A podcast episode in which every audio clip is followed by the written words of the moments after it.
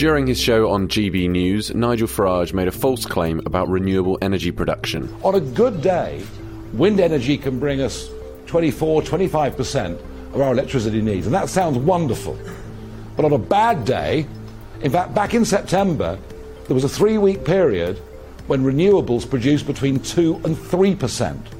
First of all, last year wind produced 24% of electricity across the whole of the United Kingdom. So, when producing this much electricity isn't a good day, it's a regular day. And while the first three weeks of September did see relatively low levels of renewable electricity production, they were still far above the levels Mr. Farage claimed. On each day from the 1st of September to the 21st of September, hydroelectricity, solar, and wind power produced 10 to 19% of Great Britain's electricity.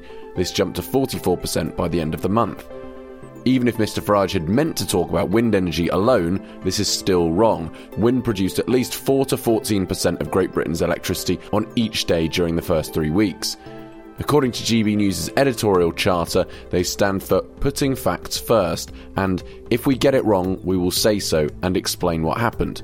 They've not yet replied to our emails, but we're looking forward to hearing their explanation.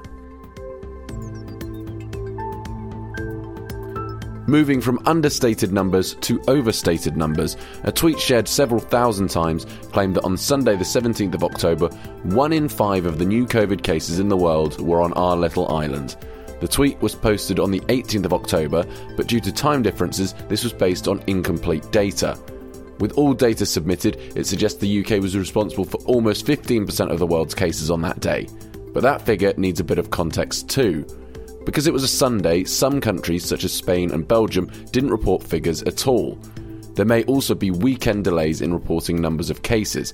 For example, on the Monday, the US reported over 116,000 new cases compared to just 17,000 the day before. This is why it's often more useful to look at new COVID cases as a rolling seven day average to avoid the artificial drop seen at weekends.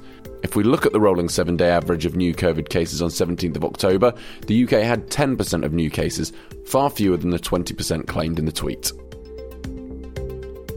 And finally, Boris Johnson and Bill Gates got into a muddle at the Global Investment Summit. Together, we're putting in 200 million. I think uh, Bill's putting in uh, 200 million. If I got the if I got the I've got, I've got the numbers Just right. checking. Just checking. I, there's no 400, 400 each. 400 each, is it? Yeah. So who's right? It would appear to be the Prime Minister.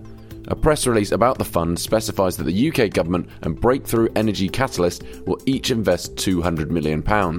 The funding will be used to drive investment into the next generation of groundbreaking clean energy technologies. That's all from us this week. I'll be back with more of our independent, impartial fact checks at the same time next Saturday morning.